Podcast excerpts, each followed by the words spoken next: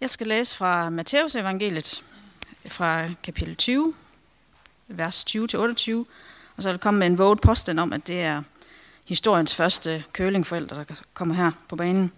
Der kom Zebedeus sønnernes mor hen til Jesus sammen med sine sønner, kastede sig ned for ham og ville bede ham om noget. Han spurgte hende, hvad vil du? Hun sagde til ham, sig, at mine, mine to sønner her vil få sæde i dit rige, den ene ved din højre, den anden ved din venstre hånd. Jesus svarede, I ved ikke, hvad I beder om. Kan I drikke det bære, jeg skal drikke? Ja, det kan vi, svarede de. Han sagde til dem, Mit bære skal I vel drikke, men sædet ved min højre og ved min venstre hånd står det ikke til mig at give nogen. Det gives til dem, som min fader har bestemt det for. Da de ti andre hørte det, blev de vrede på de to brødre. Men Jesus kaldte dem til sig og sagde, i ved, at folkenes fyrster undertrykker dem, og at stormændene misbruger deres magt over dem. Sådan skal det ikke være blandt jer. Men den, der vil være stor blandt jer, skal være jeres tjener, og den, der vil være den første blandt jer, skal være jeres træl. Ligesom menneskesønnen ikke er kommet for at lade sig tjene, men for selv at tjene og give sit liv som løsesum for mange. Og vi fortsætter med at lytte til øh, Øh, profeten Mika, som er øh, dagens øh, prædiketekst fra kapitel 6 af. Hvordan skal jeg træde frem for Herren og bøje mig for Gud i det høje? Skal jeg træde frem for ham med brandoffre, med årgamle kalve? Tager Gud imod vædder i, ti, i, i tusindtal, mod oliestrømme i ti tusindtal? Skal jeg give min førstefødte for min overtrædelse, min livsfrugt for min synd? Menneske, du har fået at vide, hvad, hvad der er godt, hvad Herren kræver af dig. Du skal handle retfærdigt, vise trofast kærlighed og overvågent vandre med din Gud. Gud, far i himlen, vi beder dig om, at du vil røre ved os nu ved din ånd, røre ved vores hjerter, så at vi forstår dit ord, tager det til os og glæder os over at tilhøre dig. Amen. Hvordan ser sand sådan kristen tro øh, og gudstjeneste ud, kan man spørge. Og øh, det svar, vi får først i evangelieteksten, det er jo, at øh, du skal tage imod det, Jesus har gjort. Han har tjent dig ved at give sit liv som løsesum. Det skal du tage imod, og derudfra kan du så tjene andre mennesker. Det er konklusionen på en intern magtkamp, som Louise sagde. Hun tog ordet ud af munden på mig. Det er historiens, ikke måske første curlingmor, men i hvert fald beskrevet i Bibelen, øh, Zebedeus sønnernes øh, mor, der Jakob og Johannes, der kommer og beder Jesus om noget, som han ikke kan opfylde for hende. Nemlig afgørelsen om, hvem der skal have en hedersplads ved Jesus side i det fuldendte Guds rige, når han kommer igen og dømmer levende og døde. Hvem skal så sidde ved hederspladserne? Jamen det har han ikke selv indflydelse på. Det afgør alene hans himmelske far og alle kristnes himmelske far. Så det ender med, at øh, det Jesus har at sige om det her med sand og ægte tro og gudstjeneste, det består i, at man spejler sig i, hvad han har gjort, og tager det til sig først og fremmest, og så tjener man andre derudfra i ydmyghed og opoffrelse. Og øh, over hos profeten Mika, der møder vi så den her tanke om, øh, man, jamen Gud har jo givet den som en nåde til Israels folk, at de kan bringe ofre for deres synd. Men er det, er det nok? Er det det Gud, han i virkeligheden kræver? At når du begår en synd, så kan du bare sådan regne ud en til en, om det skal så være så og så mange duer eller vedder, der skal ofres. Og det, det, det taler Gud jo selv imod. Han siger, at den sande tro, sande hjertes forhold til ham, det består ikke i at bringe ofre, men i, i, i kærlighed til og retfærdighed imod mennesker, alt sammen gjort i en troens vandring sammen med Gud. Så langt, så godt. I forbindelse med det her, der, der hørte jeg om en kirke, der ved udgangen af kirkesalen havde hængt et skilt op, hvor der stod velkommen til gudstjeneste. Så det har jeg også lige gjort i dagens anledning.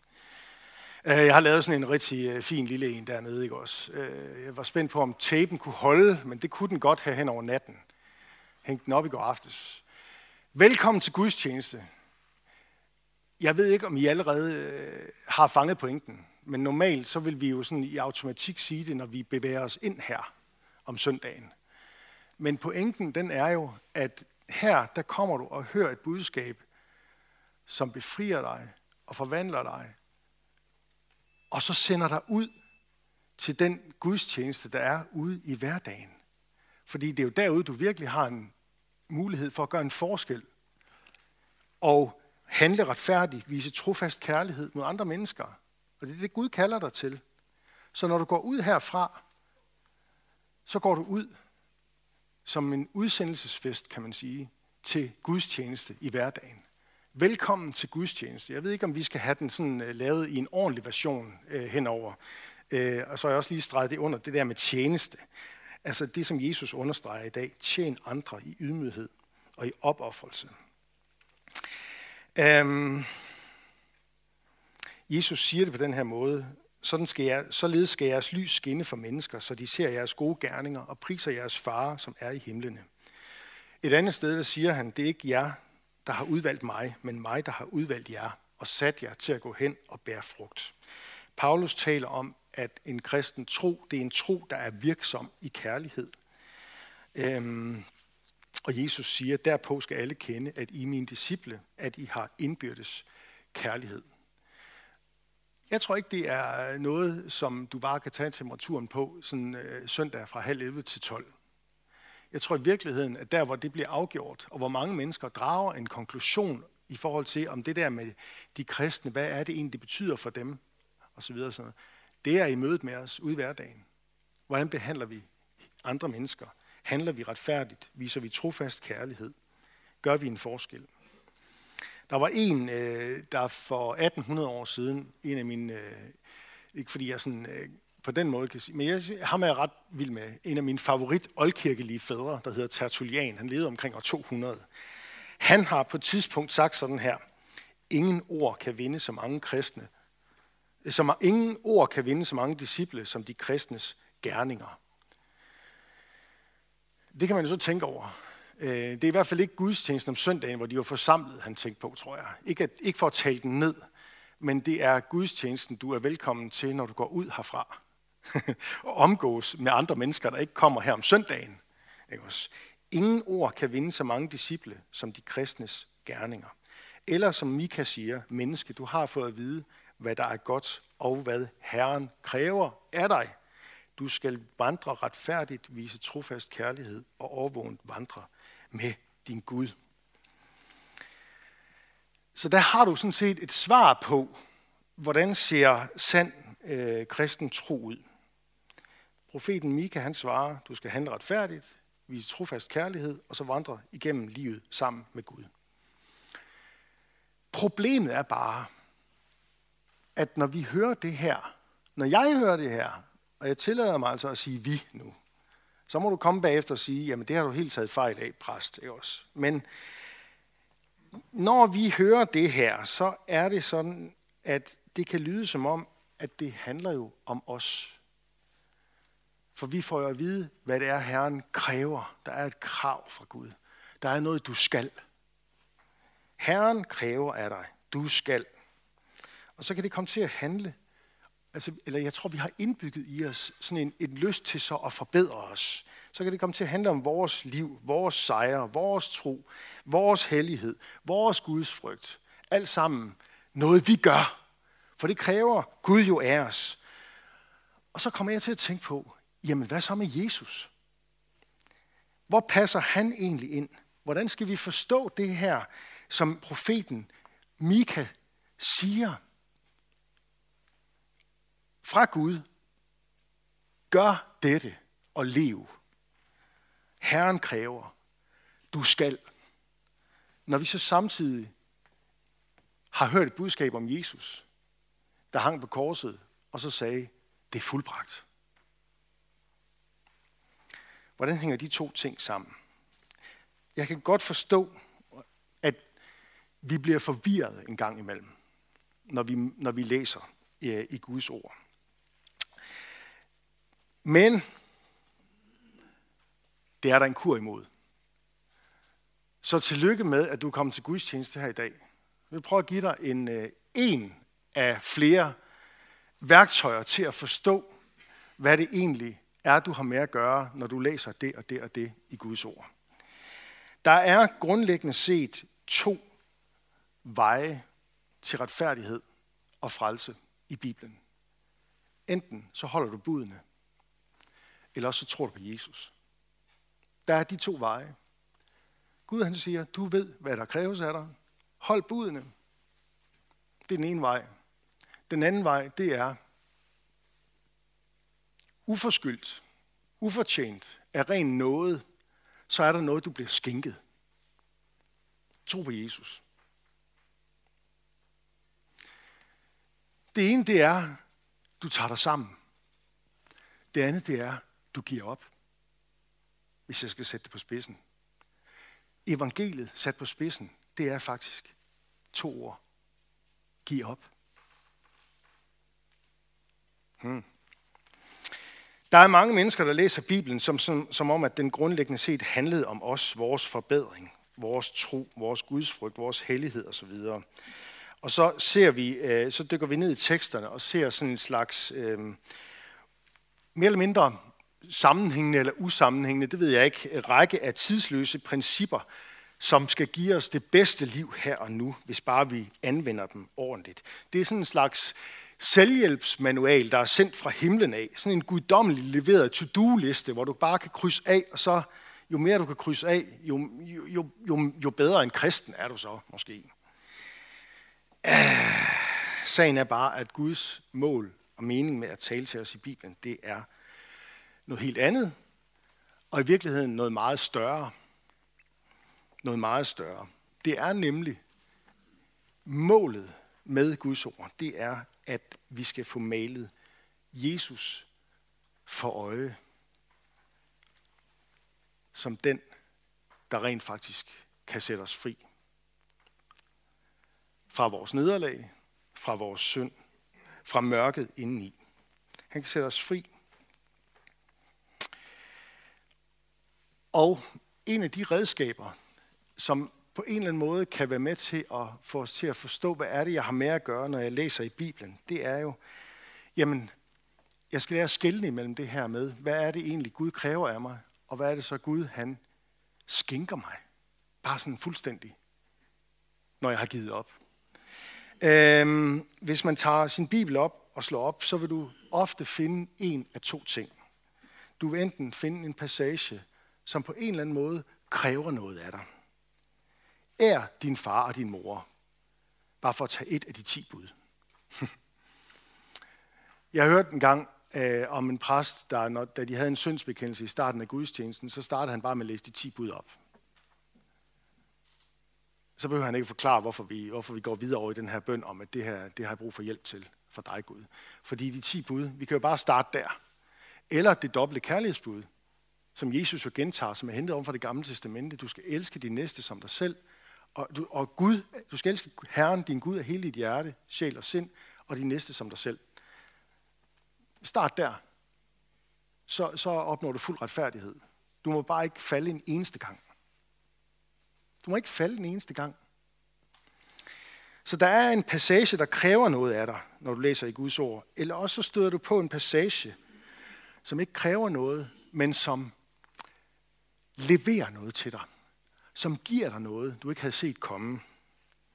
Det er for eksempel et vers som det her. For således elskede Gud verden, at han gav sin eneste søn, for den hver, som tror på ham, ikke skal fortabes, men have evigt liv. På den ene side, så er der noget, der kræves. Det er bare at gå i gang. Tag dig sammen.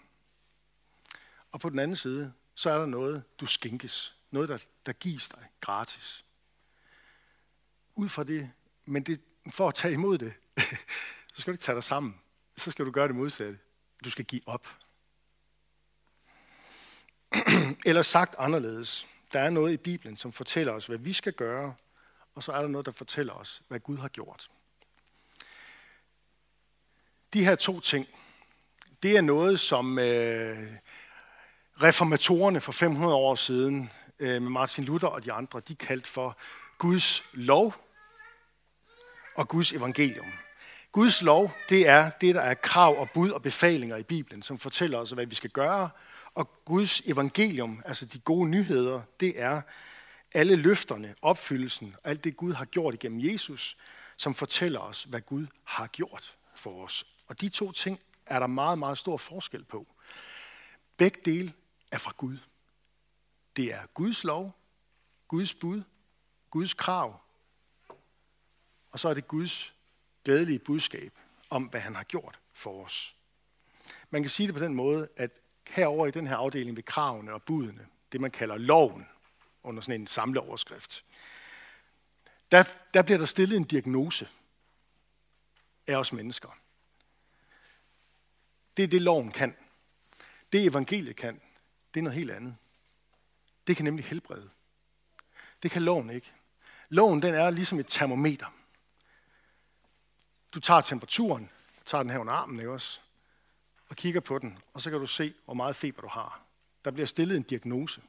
Men uanset hvor mange gange jeg gør det, så bliver det ved med at være det samme. Jeg bliver ikke helbredt af at tage. Jeg får bare stillet en diagnose. Det er det, loven kan. Det er det, Guds krav og bud kan. Evangeliet kan noget andet. Det er der helbredelsen er.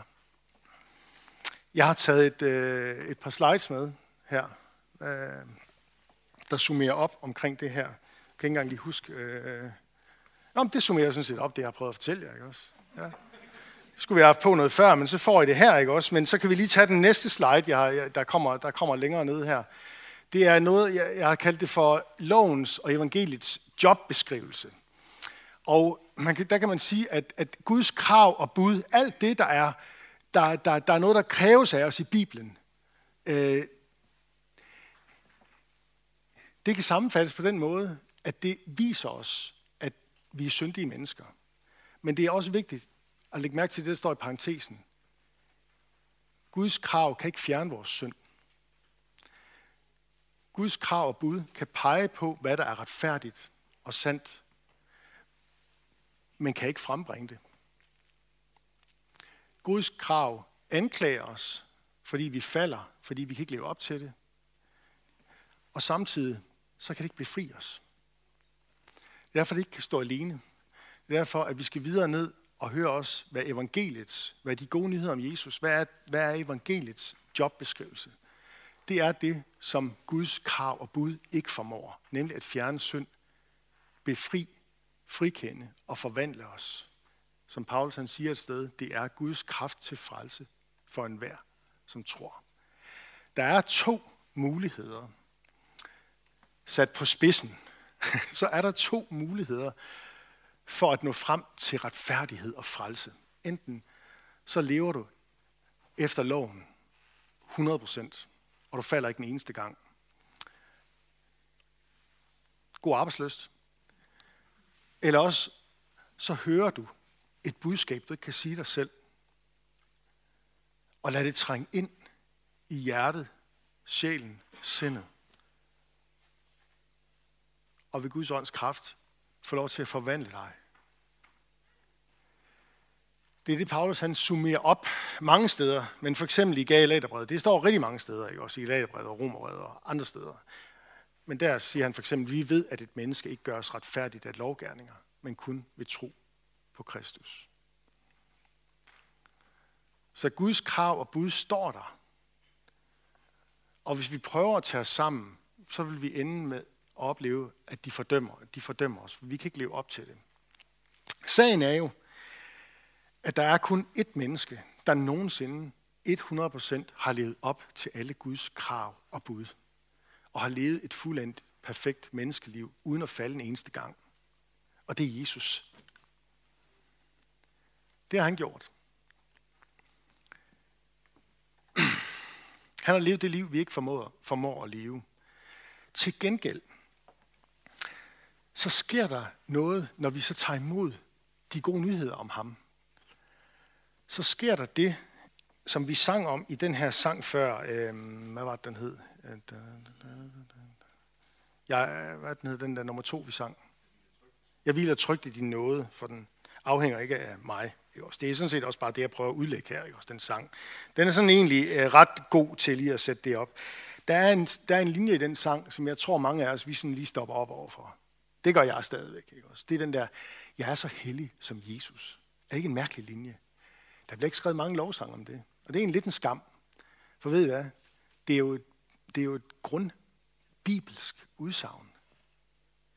Det, der sker, det er, at ham, som har levet fuldstændig op til loven, som det eneste menneske, alt, alt hans lov, al, han, al hans opfyldelse af Guds krav og bud og sådan noget, det rækkes til dig i evangeliet. Så Gud lige pludselig ser dig som et menneske, der lever op til det her. Og pludselig, når du har taget imod Jesus, når du har givet op og hørt evangeliet og takket Jesus for det, så, så, kommer, så kommer Mikas bog til dig igen, hvor der står, hvad Herren kræver af dig. Du skal handle retfærdigt, vise trofast kærlighed, overvågen, vandre med din Gud. Og så kigger du på det skilt der på vej ud fra Guds tjeneste, hvor der står, velkommen til Guds tjeneste, og så bliver du mindet om, ja, men det var også det, Jesus han sagde til sine disciple. I skal tjene, fordi jeg har tjent jer først. Jeg er kommet og givet mit liv som løsesum. I udgangspunktet betyder det, at du skal bare give op nu og tage imod det, jeg har givet dig. Og så skal jeg nok ved min ånd og ved mit ord lære dig at elske og tjene. Men det kan du ikke gøre i din egen kraft. Det kan du kun gøre i evangeliets kraft. Det kan du kun gøre i kraft af, at de gode nyheder om Jesus synker ind i dit hjerte. Og du mærker, at din synd er tilgivet. At han ønsker at forvandle og befri dig. Frikende dig.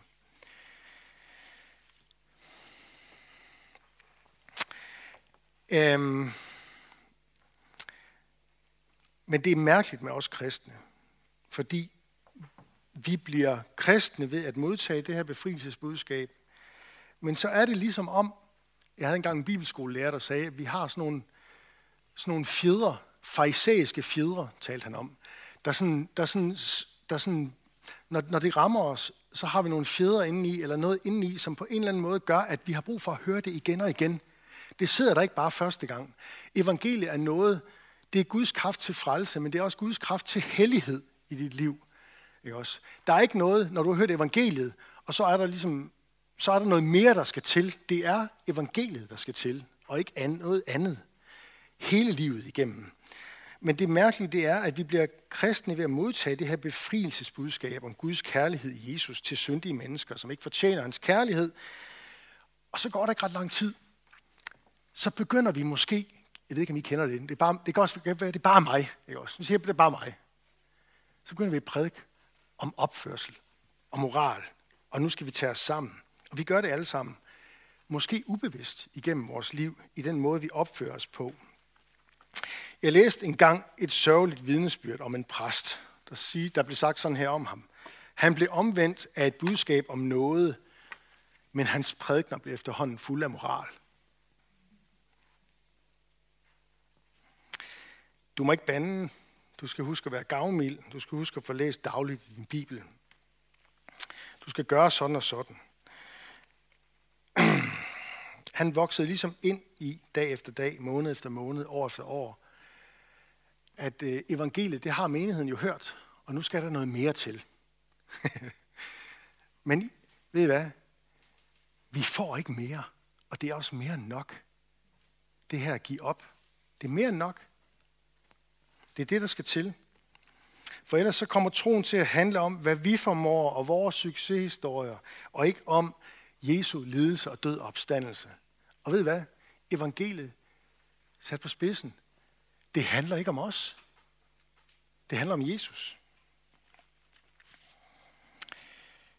At han, før du anede det, før du overhovedet vidste det, en gang for 2000 år siden, rettede sit blik imod Jerusalem en påske. Og så sagde han til sine disciple, nu skal jeg den vej der. Nu går jeg i den retning for at dø. Fordi det er Guds vilje. Det er derfor, jeg er blevet født. For at opfylde profetierne og gøre min fars vilje. Og derfor går jeg den vej nu. Der er nemlig ikke nogen anden måde at redde menneskene på. Jeg skal lide, slås ihjel og så opstå påskedag. Det er kun den korsfæstede opstandende Jesus, der kan sige sådan. Til gengæld så tilbyder han os at sætte en tyk, fed streg over den første mulighed, som vi alligevel ikke kan leve op til. Den, der hedder hold budene. Og så siger han i stedet for, tro på mig. Stå på mig. Og så skal min kærlighed sætte dig i stand til at lære at elske og tjene. Uden fordømmelse. Fordi nu er du i mig. Lad os bede sammen.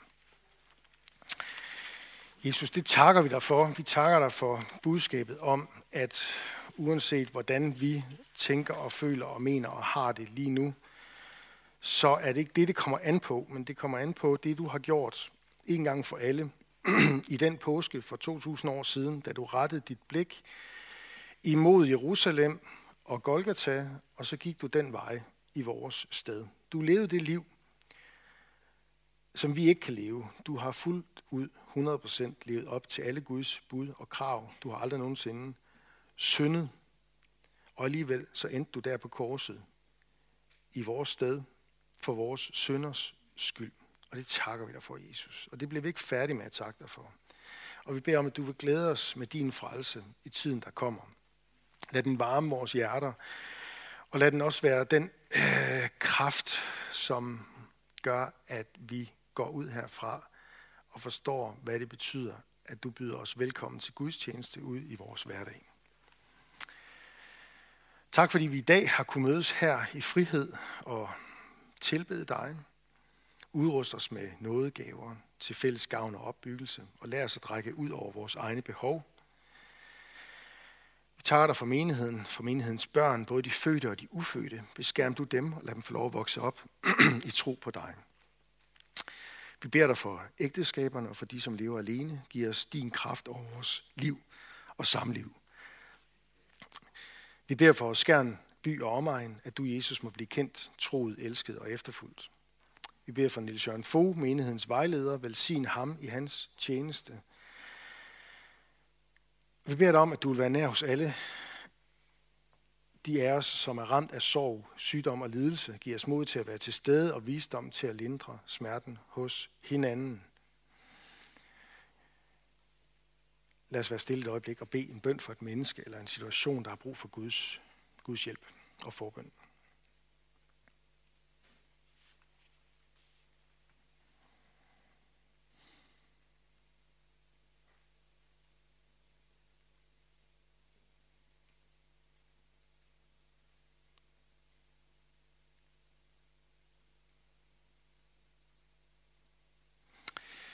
I hvert fald en kirke ud over jorden, særligt for dem, som lever i verdens øh, brandpunkter og forfølges for dit navns skyld.